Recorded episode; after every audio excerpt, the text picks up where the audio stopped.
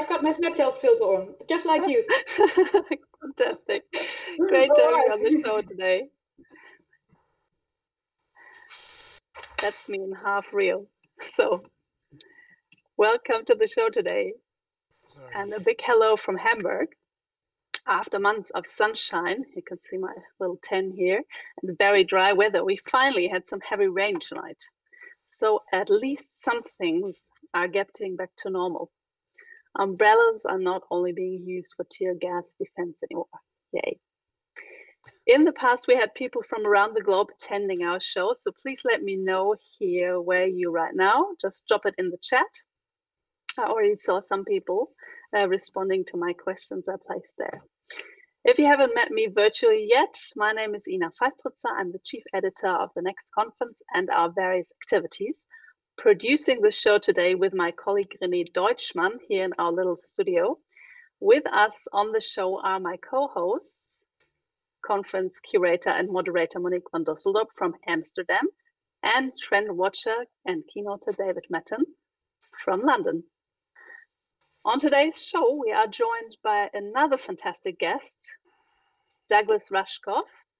Douglas was named one of the world's most influential intellectuals by MIT and is an author of 20 books. He's a prolific podcaster and documentarian. In his work, he studies human autonomy in a digital age. Douglas, great to have you on the show. Where are you right now? I'm in uh, Hastings on Hudson, New York. Fantastic. Thank you so much for joining us today. Um, we talk to you in a bit, but before that, I would like, like to ask you, the audience, something. Douglas' most recent book is Team Human. We will have a conversation with him about what it means to be on Team Human in these strange times in a sec.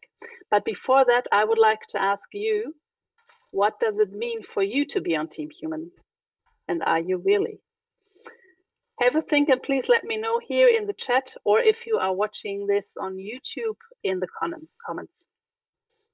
Also, if you have any questions for Douglas throughout the live show, please let me know and I will forward your questions to him.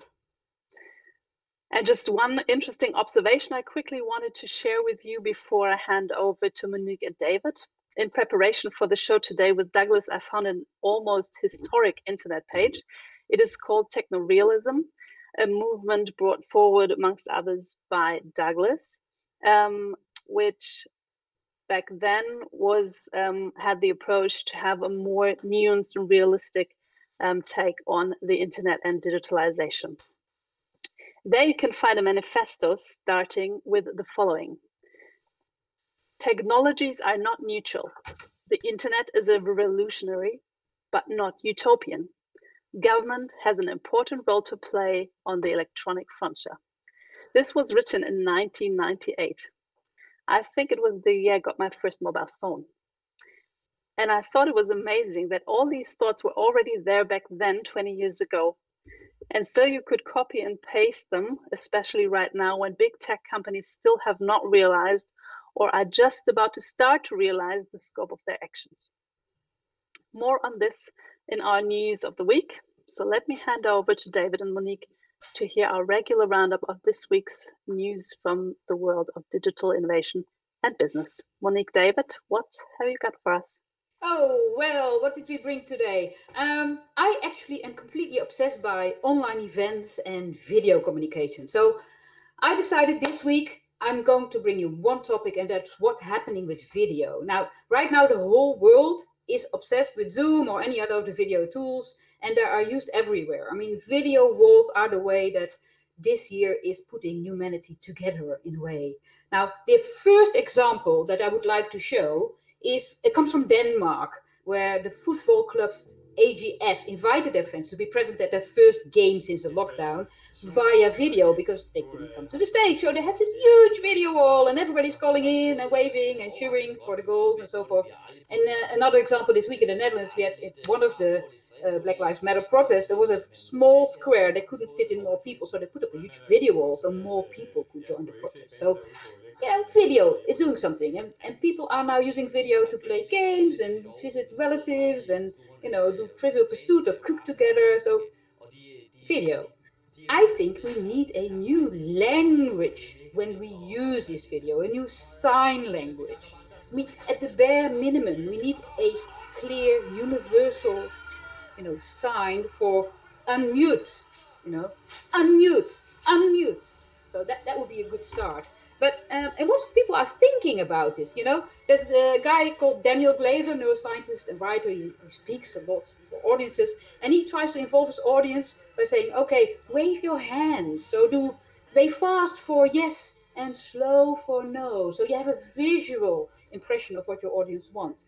Um, and another example that I saw this week, it was really interesting. This ThingsCon is a, is a, a network of uh, makers. They got together for a day. So first of all, they got together in video, had their own video rooms, met throughout the day, helped each other with projects. But what they try to do is come up with interesting projects that connect things to video calls, adding an extra layer of communication to the Zoom panopticon. So uh, like being able to give a simple poke to, under the table to somebody in the call, you know, connecting to somebody another way. Or um, one project was put a colored light on so you can see the light on somebody's face, red, blue, yellow, that responds to their opinion about something. So other ways of using video. I brought two other examples and then I'll shut up. Um, the first one, maybe some people have seen. This was Matt Reed. Um, this is the next example to show. Well, this is a fun one. He made an AI driven stand in for of himself for Zoom calls. And he actually responds. He has some set response. Super fun, but also a way to see what's coming next. And another fun one that I also think is, is interesting in more ways than one uh, comes from MediaMonks. This is another example that we can show actually. Um, they made a game, and basically the game is uh, you combine video calls with some object recognition, and the game logo goes like this. So the, the game says, okay, carrot. And then you have to go find a carrot in your house, and the first one that shows the carrot on screen is automatically, you know, connected, and then you get a point. So um, they played around with this only with their own staff, but they've now put it public as well. So go to taskbit.net, invite your friends, and you can play. I I love this idea. And um, I think right now, big tech is, of course, you know, laser focused on video communications, especially as the big five sort of completely missed the whole Zoom opportunity. And so they're innovating there now as well. And their innovations are uh, you know, a little bit smaller. Google this week can suppress sounds other than voice. Microsoft, you can blur a background. But I think we have a lot more coming that way.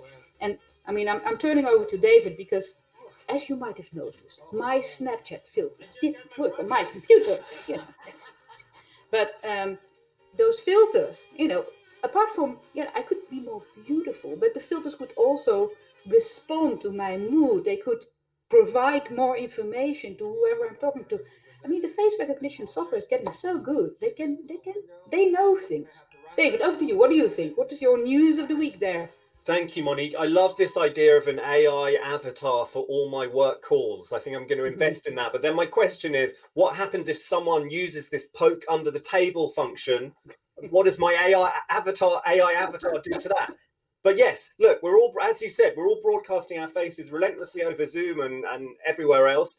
The story I want to talk about this week, or one of the two, is IBM saying they are no longer going to work on or invest in or research or produce any facial recognition technology or software. They feel so strongly about this, in fact, that they've written to the US Congress saying there needs to be a serious national conversation about the use of facial recognition software by police, the use of it um, in surveillance contexts. It's pretty interesting when you get to a place where technology companies themselves are advocating for this kind of conversation and this kind of uh, regulation. And then, of course, we saw just yesterday uh, that Amazon are now saying they are going to put a hiatus, a pause on allowing police to use their facial recognition technology in their work. So I think this is a very complex conversation. IBM are definitely right about one thing.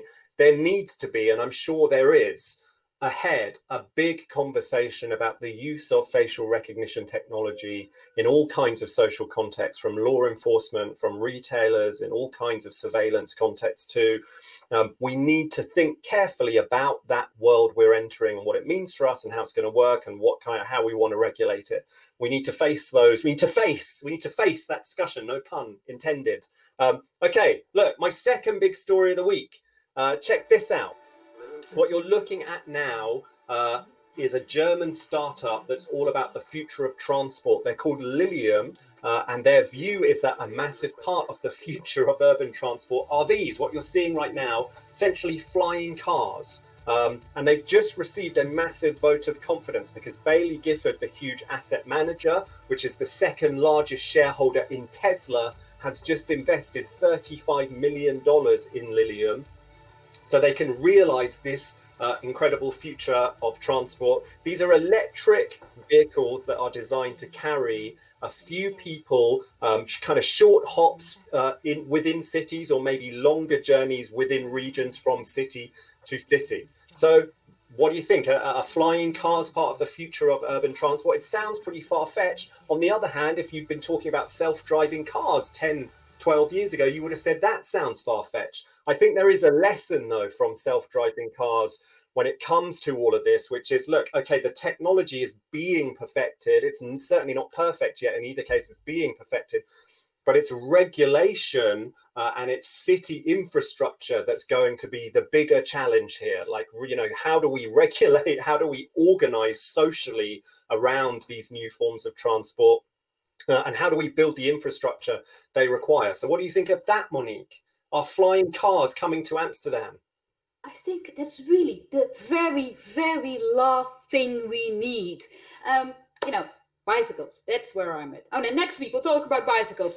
Um, I think, bicycles. Yeah, I think it's time for our next part of our show. And as promised, this week's star guest is superstar writer on technology and media, Douglas Rushkoff. And Douglas is host of the Team Human podcast, author of the book on the same name, and he is here to talk to us about why we all need to be on Team Human in 2020. So roll the credits.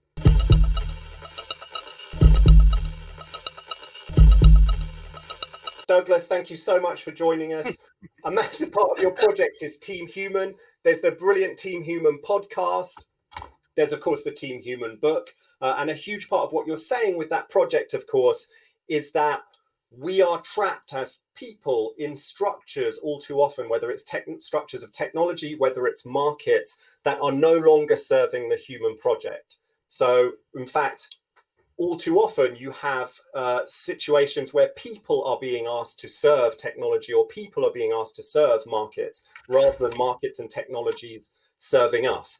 To start, though, I just want to rewind back to a brilliant story you tell in your book where you're you're sent to talk to a conference um, and you end up speaking to a small group of billionaires and all they want to ask you about is how do I hang on to my security staff and my staff, basically, um, when the event comes, when Armageddon comes. Uh, do you think this is the Armageddon they were talking about? Do you think this is the moment it's all starting to fall apart? Yeah, I mean, this is the moment it all starts to fall apart. It's not necessarily the moment they were talking about. Um, because the moment they're talking about is a moment where everything falls apart yet they because of their their privilege are somehow able to insulate themselves from the reality that they're creating by earning money and the way they're doing it. In other words their fantasy is to be able to build a car that could drive fast enough to escape their own exhaust you know or build a technology that's alienating enough to distance them from the legacies of slavery and human suffering and uh, everything uh, that everything they've externalized you know all the damage and pain and destruction and environmental costs that they've externalized somehow becomes everyone else's problem and they can they can go on. I mean to, to their in all fairness they're really only as far as i could tell they're only dedicating maybe 20% of their resources toward plan B, as it were, you know, the the escape plan. And you know, 70 or 80% are really still committed to somehow this working out. So it's more uh, uh, an insurance plan than it is their main daily active concern. Although I guess after COVID started and they began to experience themselves as over the lip of the strange attractor at the end of time, you know, that the that we're at the beginning of the the first of many cascades whether it's COVID comes and before COVID's done, Ebola's here, and before Ebola's done, something else is here. Then there's the economic problem, and the race problem, and the gender problem, and the education problem, and then the climate problem, and then the water's going up. So it's like we're we're you know running around you know with masks, trying not to get COVID or Ebola at the same time that we're building um, uh, dams to keep the water back at the same time that we're dealing with the you know the nuclear waste that's still pouring in from Fukushima. I mean, there's only so many global epic disasters that we can fend off simultaneously using aggressive Western science and engineering as our only tool. Yeah, and, this has been a great moment, hasn't it, for reminding all of us, even I suspect billionaires, that um, yeah, they're embedded in structures, in social structures, in in structures of the natural world that you, you simply can't escape. And in fact, it's meaningless to talk about escaping from them. You know we can't just sort of transcend nature. We're part of nature and the virus is going to affect you no, no matter how many billions you have. Actually, exactly but that's why it's interesting to look at the virus and these other economic problems as wish fulfillment for those who've been looking for excuses to separate from right. the human organism, from the natural organism. In other words, being on team human, being just one of us, one of us, as they chanted in the movie Freaks, right? Being just one of us is so horrific. You know, connecting with other people, uh, being moist and squishy and looking into people's eyes and all that is so alien, you know, to, to a society that you know in, in team human i trace it back uh, i mean you could go all the way back to uh, the axial age you know to to the the the invention of the first you know homes or sedentary living but i basically go back to francis bacon who was the the father of empirical science and when he described the promise of the scientific revolution and the renaissance he said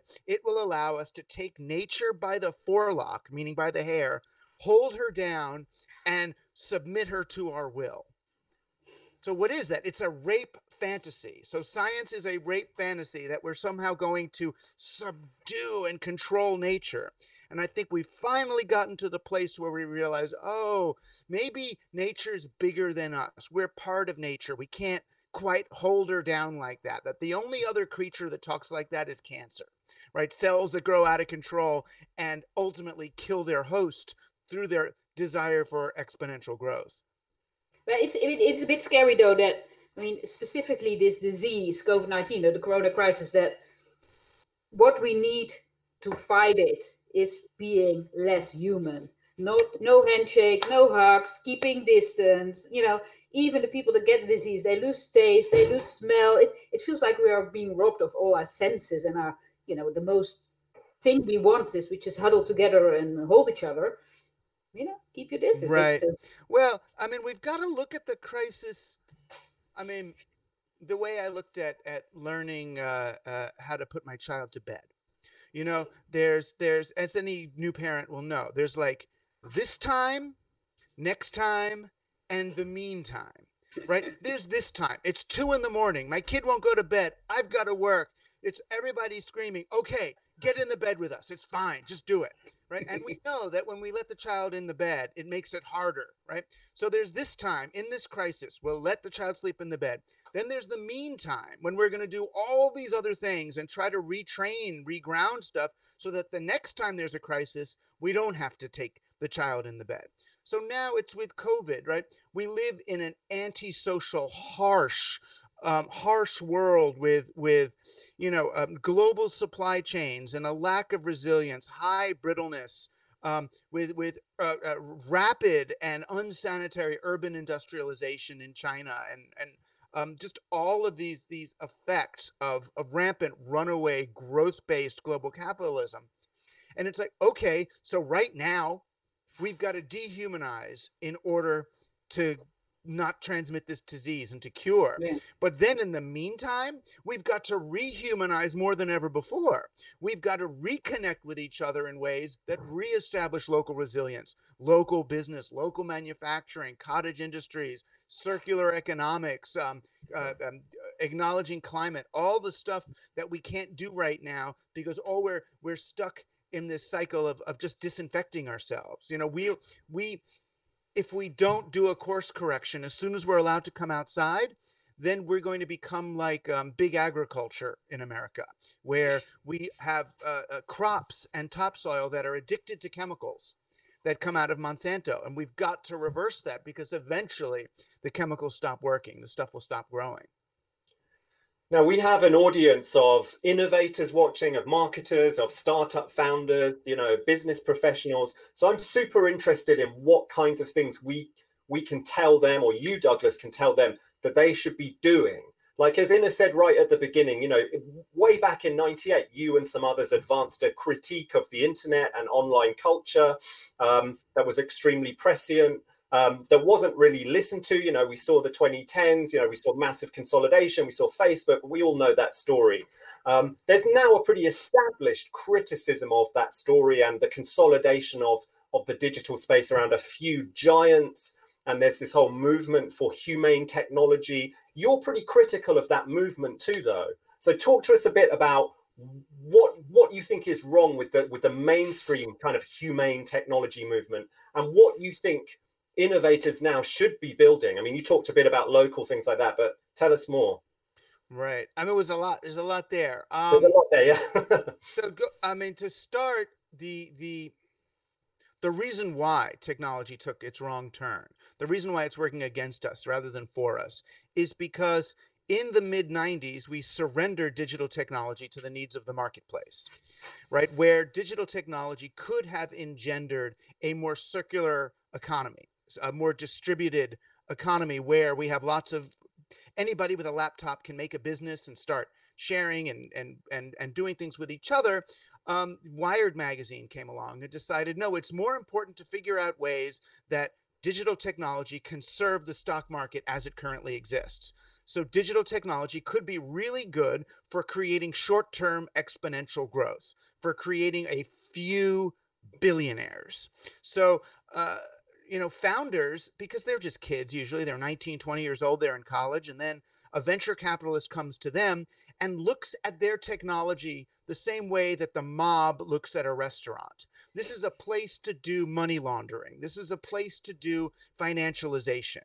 That your app, your platform is a good enough story for me to get hundreds of millions of dollars of investment, get a 100x or a 1000x return before the platform dies. Or if the platform gets a monopoly, then maybe um, something close to forever. So you end up with three or four players, you know, Facebook and Amazon and Google, and you get no longer you do you have technology um, uh, serving the economy. So what I would tell those founders is decide up front are you interested in technology are you interested in the thing you do do you like the app that you're making. And if you like it, think about what's the difference between running that company and selling that company. Once you sell it to Sequoia or Flatiron or the stock market, it's not your company, right? Your company is a story on debt at that point. Your company is a shill, and they're going to make you pivot and pivot and pivot, which just means taking the app that you were going to do and turning it into some form of uh, exponential surveillance capitalism. And no, your thing's not there anymore. Your your Twitter dream, your Facebook dream, all those those are gone, and you're now serving a different thing. So you get that reversal. So the way to avoid that is to take as little money as possible at the lowest valuation possible. And I know that sounds bad, it sounds bad, but the idea is the lower your valuation, the less money you take, then the less money you need to pay back. So if you make $50 million, that might be considered good rather than bad. And then think about your own goals and expectations. Can you live with yourself if you only make 10 or 20 million dollars? Can you are can you be okay with that? And you've got to really and I get it. I get it. It hurts. It's painful. It hurts You're only going to have 10 or 20 million dollars. That's all you're shooting for. You're never going to be Mark Zuckerberg. You're never going to join the eight zeros club or whatever. Can you go? Is that and if you can somehow do the spiritual work that you need to to lower your expectation, and this is real though, to I- I really think do not- that yeah. work on yourself to be okay being a multimillionaire, then you're on the path to redemption and toward making positive technology. Now, my my I I love Tristan and the people who are doing the humane technology movement. My my concern is that most of the people who come from the humane technology movement are people who were involved in what's called captology, which is the study of how to addict people to technology or how to get people to do other behaviors with technology. That's what that that department at Stanford is about. And most of these folks in their early years, they made all the addictive things. They're the people who ported the algorithms from Las Vegas slot machines into our sm- into our smartphones, into our social media feeds. And now they feel guilty and terrible about it because they're seeing how they've destroyed so many lives and and and maybe uh, and led to the election of Trump and Brexit. They did all these things they didn't realize because they weren't reading the techno realism manifesto and they were just children working for the man. So now they realize, oh my God, this is terrible. So what they want to do is say, well, all this behavioral modification power, we can turn it on its head. And instead of using it to oppress people, we can use it to upgrade people. And that's the language they use. They're going to upgrade hu- humans to this n- other place.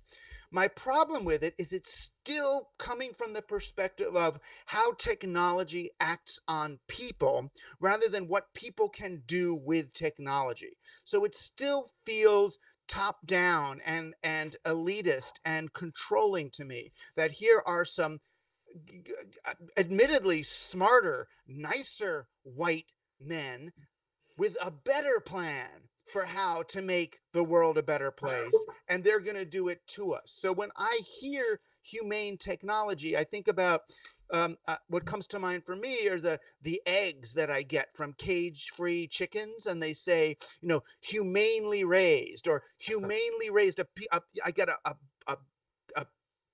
package of chicken, and it says humanely humanely raised chicken, and I think, oh, so humane technology is going to treat humans more humanely, you know, as we extract their data and make all this money off them. You know, so it's still about how do we preserve this digital economy by doing other things to people rather than just unleashing the people. If, if you look because this is this is very much a tech show. If you look at i mean the, the whole world's in crisis. It's also a time of, of innovation and things changing and new patterns. What are the the tech examples that make you hopeful? Because i mean we can talk a lot about what what, what is miserable. I mean government in some countries is certainly not going to help. So business has to do something but what makes you hopeful where, where do you see things happening that you think like well see Um, Way to the go. hopeful stuff is the people using the simplest technology to get the job done. You know, what makes me hopeful is seeing people using Google Docs instead of building websites and apps. You know, the the most effective um, medical equipment distribution platform is a Google Doc that was created, and the hospitals list themselves on the left column. It's a it's a sheet, and then the location of the hospital, then what they need, and then where to leave the um, where to bring the supplies and the instructions of how to do it. And each hospital, each medical center has its own. You know, and meanwhile, you know, that doc is there, that doc is working, and I'm getting emails every day still from people. Oh, I have an idea for an app. And you enter in your zip code, whether you have supplies or need supplies, and then you pick from a list of what supplies. And it's like, we don't need an app for that. We've got a spreadsheet is really just fine for that. And these these um and some of the things people are realizing. So there was a very well-meaning movement to make new ventilators using 3D printing. It was great. And we're going to distribute it. And then you make that piece, and he'll make that piece, and he'll make that piece. And it's like we get all the 3D printers that we can going. And it's like, wow, I think we can get three of these made every 48 hours.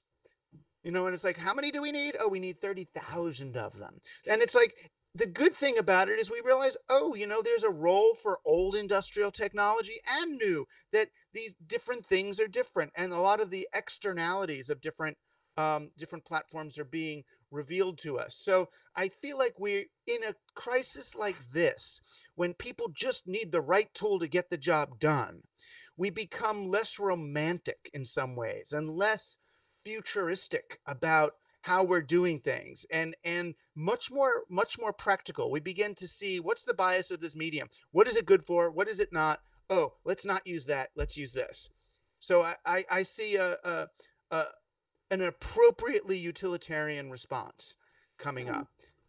So the, the minimal tech, you know, use the the least you can use to do get the job done. somebody's dying. Let's what's gonna work you know? Yeah. that and that's the original hacker mentality right? It's how do we use a piece of technology to solve a human problem now?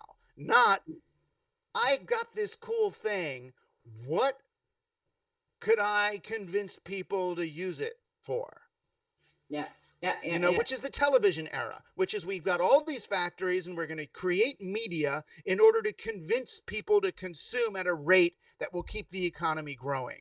Now we understand, oh, like you were saying at the beginning, that is human beings serving the economy, right? The idea, just the fact that we were going to send people, we are sending people back to work in the United States where they're going to risk getting COVID, not because we need the thing that those people are doing but because we need those people to work at their jobs in order to justify letting them have food and shelter. And that's nuts, right? That's the ass backwardsness that that hopefully we're we're going to be able to unwind. And do you think there's a chance right now to like recapture some of that early promise of sort of a, a, a truly more circular economy and platforms that distribute value? I mean, it, it kind of drives me crazy when I don't know, not many people do anymore, but when people describe Uber as like, I don't know, sharing economy or like it's like who's who's there's no sharing going on there really. Like, is there now a chance to build platforms that you know? It stri- strikes me local is one opportunity, and you talked about that sort of distribution of value rather than platforms that suck up all the value into the top of the pyramid is maybe another opportunity right now. Yeah, I mean these ideas tend to have kind of two different phases or two different expressions. All these kind of cooperative, circular, local, resilient, distributive uh, economic and interpersonal models. You know, there's those of us who are privileged enough to imagine them and to experiment with them in our little high tech or uh, high touch communities in you know great barrington massachusetts or ithaca in new york. So and we experiment and play and write books and and and uh, uh, express these utopian visions for a more uh, cooperative collaborative team-based human organism.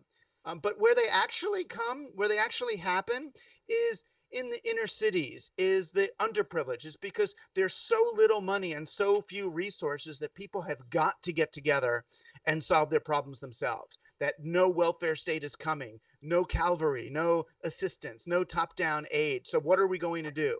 And you see the most advanced cooperative movements are you know from the inner cities from the black panthers from the inner city philadelphia the the the the legacies of this work. And a lot of these groups have stayed functioning all this time you know with little notice from you know from writers like me who you know who who tend to go towards uh, um, uh more coastal uh you know and and uh you know erudite expressions of these things. But i mean in the last couple of books when i do my research i see oh you know uh, uh, the people we've been ignoring most of the time are the ones who are the most advanced at these at these models of um, social and economic exchange. And we've got to start taking lessons from them.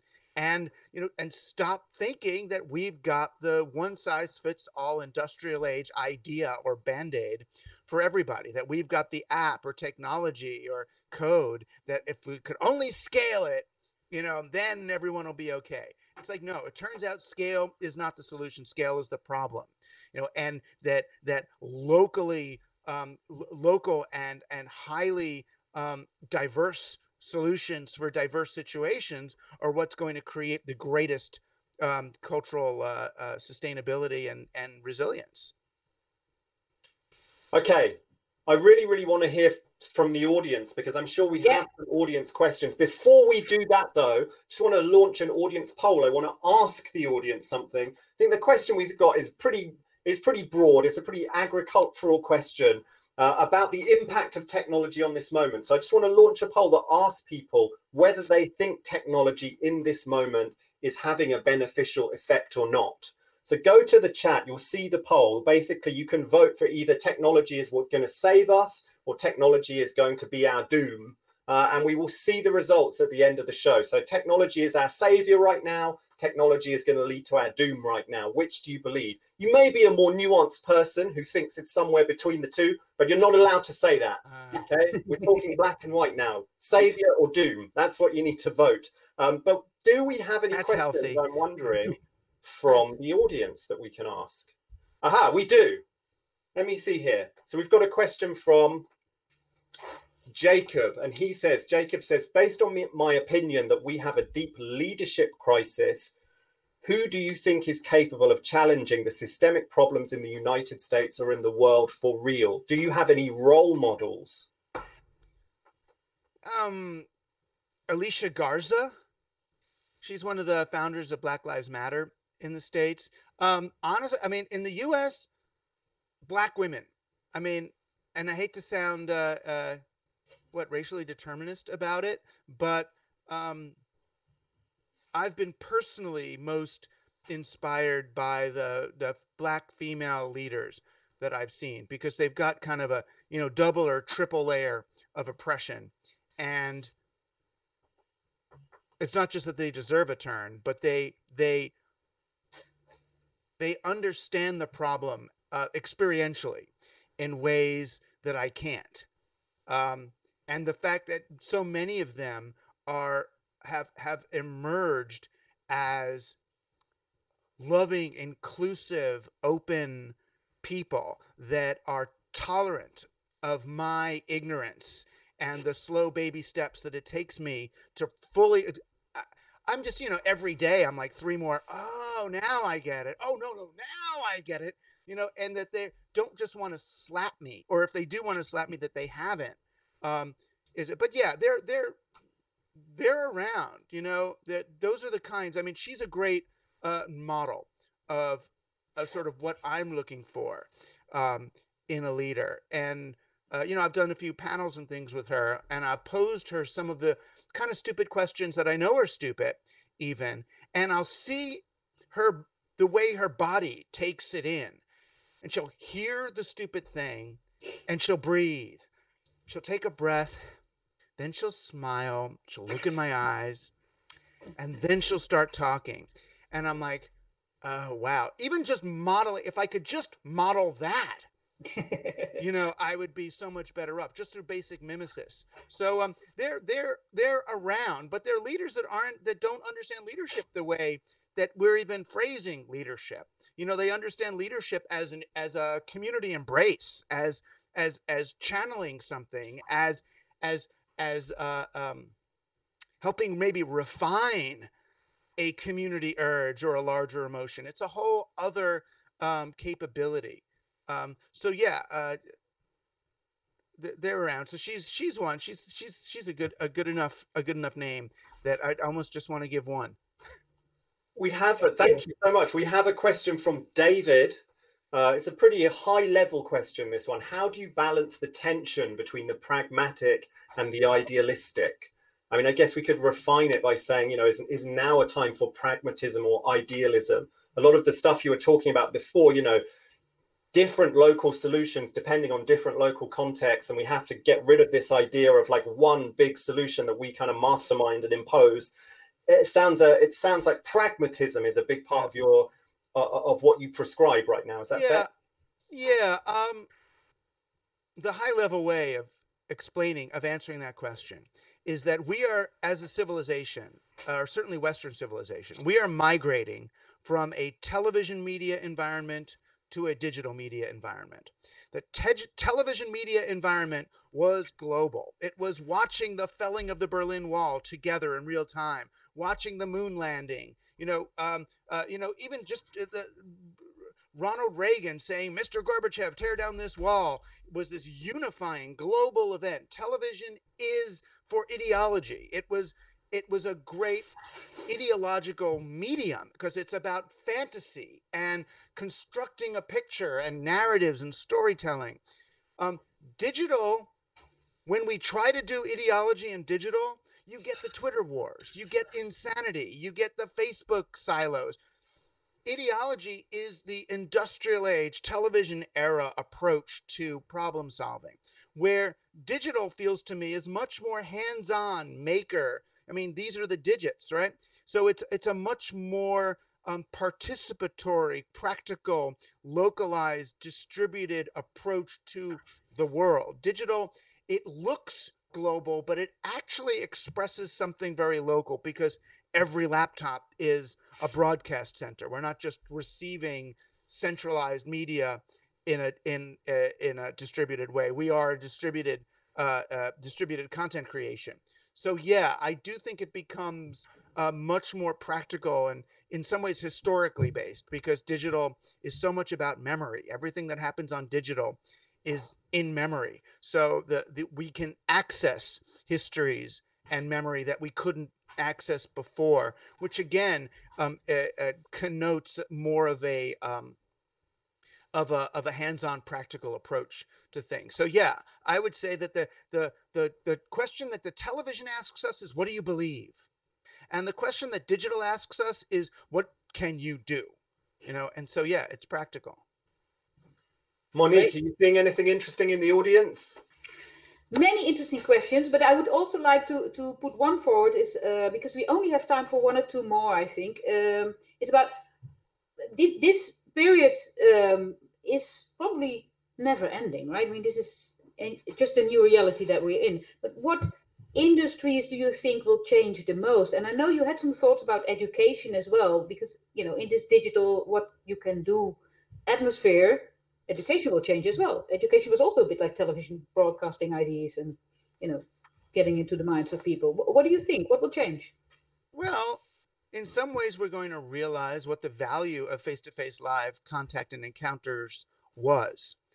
You know, the, the Zoom is great for education of facts, great for transmitting data and the knowledge sets. And we're realizing, though, that what's missing is mimesis, meaning the live encounter with the person. The reason you're in a classroom with a teacher is not to get information from that teacher, but to experience another human being in the process of learning and discovery. It's for kids to see what does a body look like when it is learning, when it is putting information together, when it is making sense, and then you imitate that process in the room. It's not just what numbers are on the blackboard, it's what's happening. So in Zoom, we can do the numbers on the blackboard, but it's really hard to get that sense of live um, live imitation of another organism. And we also begin to realize that, oh, all of these subjects we're teaching kids in school, they're the excuse. They're not the the reason they're there. It's the excuse that they're there partly because we need daycare, but really so that they can be in this social setting with a model human being who's who's initiating them into a culture of learning. You know, that's what education was. You know, back to those great reversals you were talking about. You know, how we how we serve the economy and we serve technology. Education was invented, public education was compensation for a life of work. It was so that the coal miner would be able to come home after a long day of work read a book and and experience that basic human dignity of having an intelligence and an, opinion of to post enlightenment understanding of the human. Now we look at education as preparation for the job preparation for work that's not what it's for it was relief from work not preparation for work but we've got principals and and um, um, presidents of universities going to to the CEOs of company to find out what do you want the workers to be able to do so that the corporation can externalize job training to the public sector rather than letting kids have this time to grow into thinking thoughtful human beings.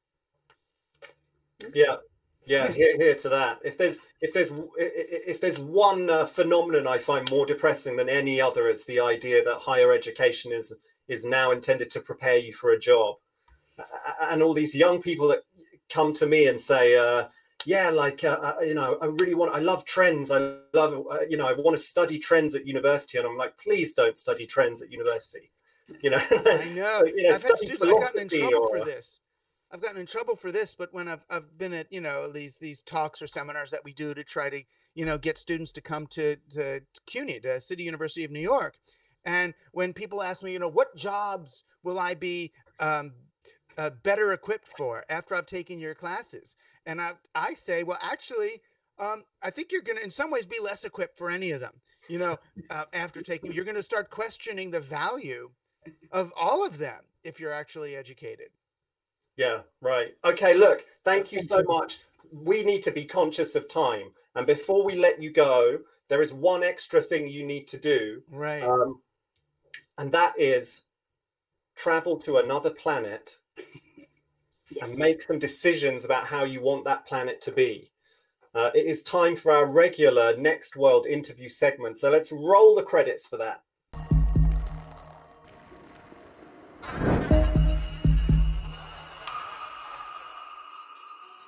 Imagine this.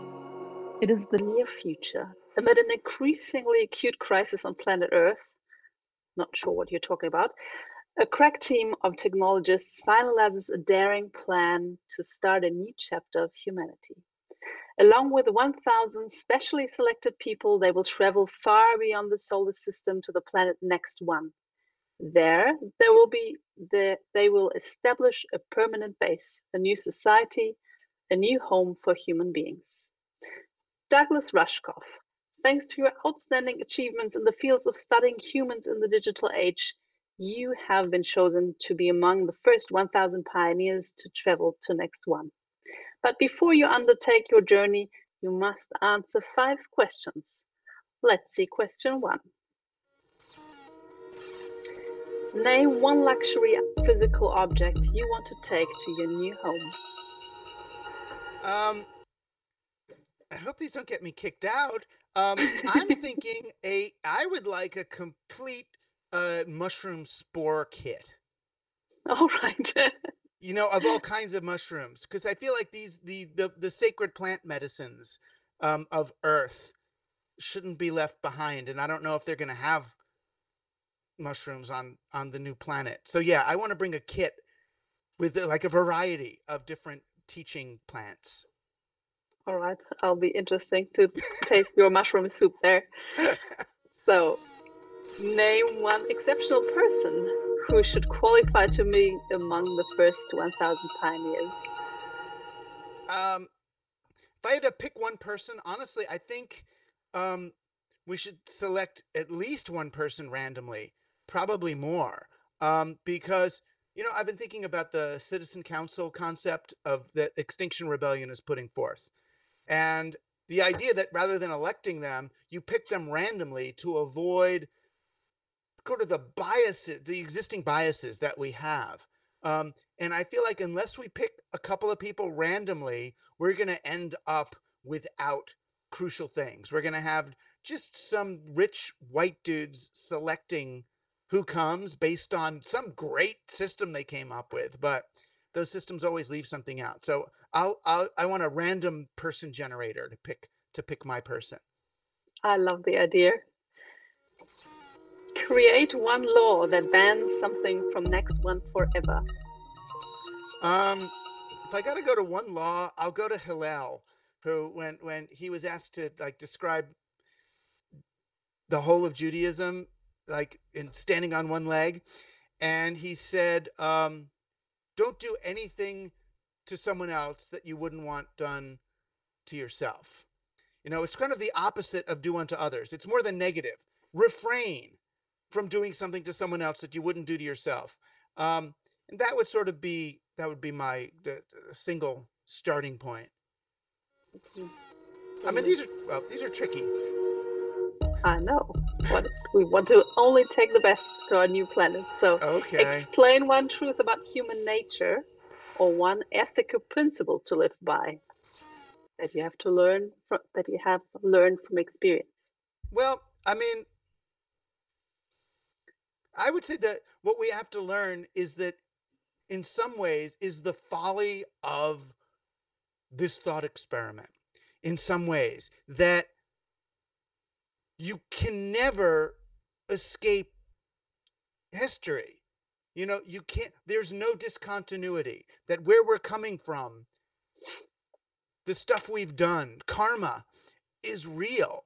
You know that that in the west we really like to believe that there's some way to start over that we'll come to america we'll go to california we'll start i mean these guys want to start artificial islands in the middle of the ocean and then it'll be perfect.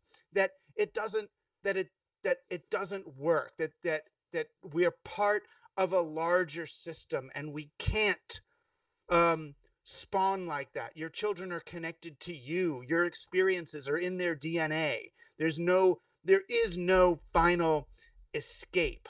And I guess that's the truth about human nature that you can't do anything new under the sun. That all we do is recycle the ideas of the past, the ideas of the gods, you know, uh, that you're you're part of a continuity. Which is also soothing, I think. Last week's pioneer was the futurist Sohail Inayatullah, and he said that your first book on the internet was rejected because the publishers thought the internet would not be around for another year. Not sure if that's true, but anyway, he wanted to know from you, Douglas, what is the next forecasting error? Um, I think the big forecasting error people are making now is that the financial markets will function intact for another decade. You know, I think that there's a a what we're witnessing is in some is the end of capitalism as the dominant uh, economic system and the realization that the real economy has been serving this artificial banking financialization economy for way too long and with too too negative effect. And uh, so many people are still betting so many trillions of dollars on the continuance of that thing and it's detached itself. It's detached itself from reality and can be doesn't matter how much money you have it's how much skills and real resources you have. A lot of truth in there last question for you identify a question to ask our next week's pioneer who will be british product designer ben sauer um, who's postulating that we have to slow down to speed up. What's your question for him? Well, I mean, as long as we're slowing down in our development process, um, what I'm interested to know is how specifically can we incorporate social justice and specifically racial justice into the design process. You know, I Eh, I'm almost more interested in how do how we integrate it into the design process more than how do we integrate it into our designs. So when we're teaching design to young people, how do we fold in the social justice consciousness into that process? Where does it where does it come in?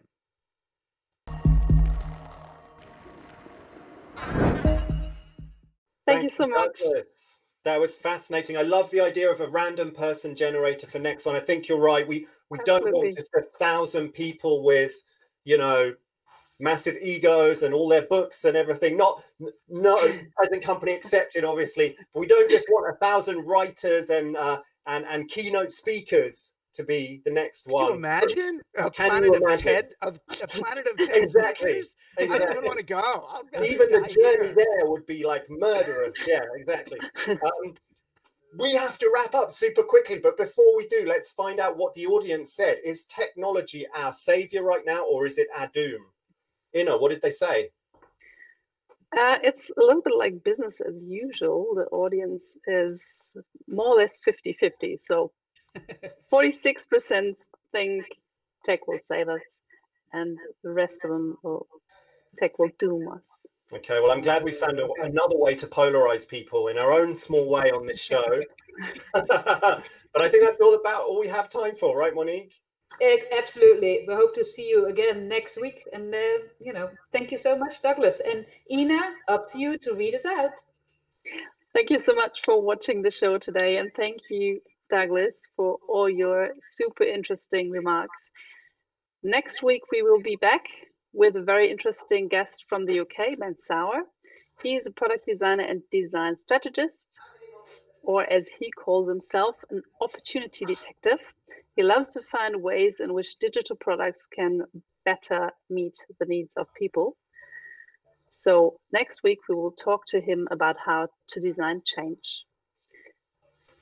This show is made possible by our hosting partners Accenture Interactive and Factor 3 and with support of the video platform 23. Thanks to everyone involved in planning, organizing, and producing the show, especially to the next team and my fellow hosts. And of course, to our great speakers and to you, our audience. See you next week.